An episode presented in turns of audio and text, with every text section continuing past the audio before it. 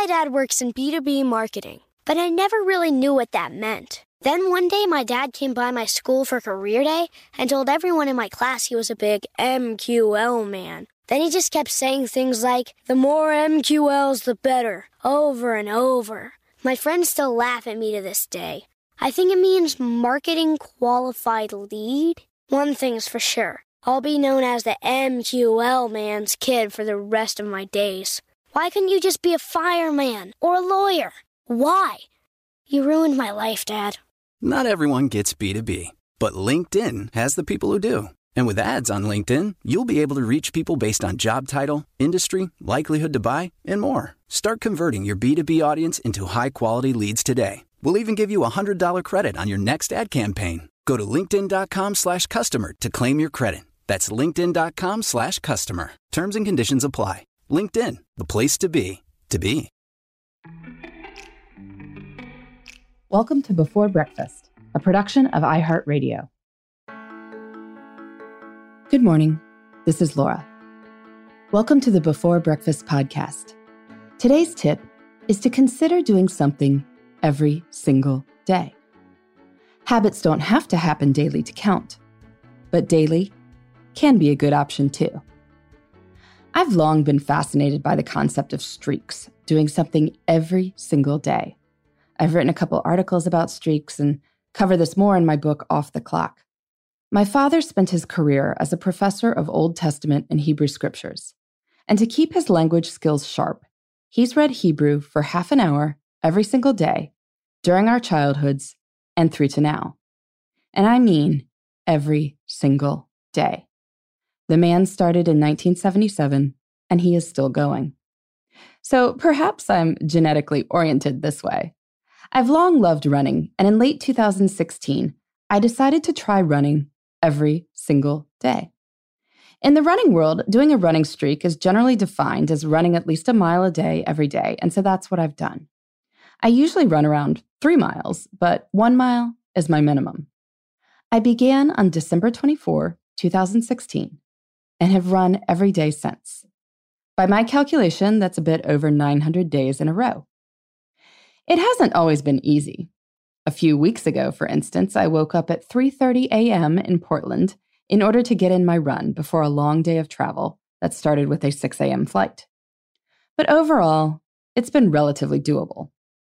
I was already running about five days a week, so I only had to raise my running totals a little. A mile doesn't take much time at all. I can usually run it in about ten minutes, and on my slowest days, it's only twelve minutes. It's really hard to claim I can't find twelve minutes somewhere in my life. My commitment has also led to some amazing runs. About a year ago, I flew to Vancouver. My flight was delayed and I got in quite late at night. Without my running streak, I probably would have set my alarm as close as possible to when I needed to get up to give my speech. Because of the streak, though, I got up an hour earlier. The universe decided to reward me. Vancouver was so beautiful that morning as I ran along the waterfront, past the high-rises and boats and into Stanley Park. I felt like I could run forever. The fresh air and the sun glistening off the water like diamonds woke me up better than any shot of espresso ever could. Now, I recognize that there are aspects of my life that make a running streak easier than it probably would be for other people. I work for myself, and so if I want to run in the mid-afternoon on a workday, I can. I have a lot of kids, but I also have a husband who can take them while I run, and I have the resources to hire a sitter if he can't be there. But whether you have these things or not, it might be worth considering building a streak into your life. In fact, you may already be doing this without realizing you are.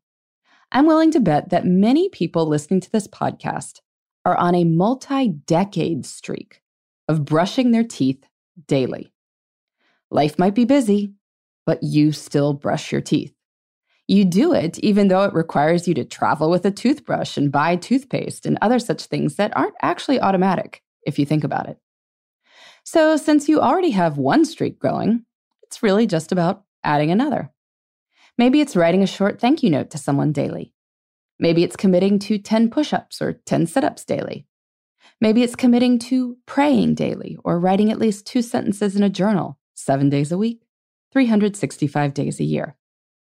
If you'd like to stick with your streak, keep the daily requirement small. Even though I run about three miles a day, I only commit to doing one. That way, on the days that are truly full, I can still stick with the streak. I can run more, and I usually do, but if I'm not feeling well or I'm in a truly terrible hotel gym or it's three forty-five a.m., I can stop. Perhaps you might also want to keep a target end date in mind. We'll talk more about this in a future episode, but for some of us, we have to be careful to make sure we're still in control of the streak.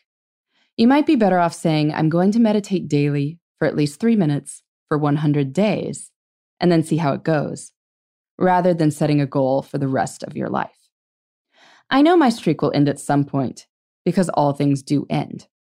But the upside of doing something every single day is that I've found it changes the conversation I have with myself. Rather than ask, am I going to run today? I ask, when will I run today? The first question could be debated endlessly. Do I feel like running or not? I don't know. But the second question is just a matter of logistics. And when I put my mind to it, I can solve this problem for pretty much any day, or at least the last nine hundred or so days. Have you ever tried a streak? Please let me know at Before Breakfast Podcast at i heart media dot com. In the meantime, this is Laura. Thanks for listening, and here's to making the most of our time.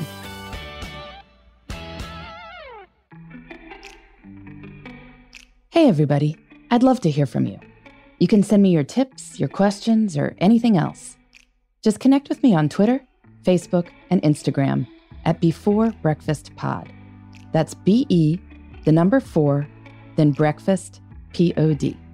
You can also shoot me an email at beforebreakfastpodcast at i heart media dot com. That Before Breakfast is spelled out with all the letters. Thanks so much. I look forward to staying in touch.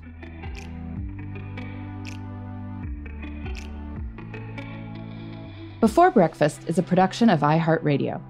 For more podcasts from iHeartRadio, visit the iHeartRadio app, Apple Podcasts, or wherever you listen to your favorite shows.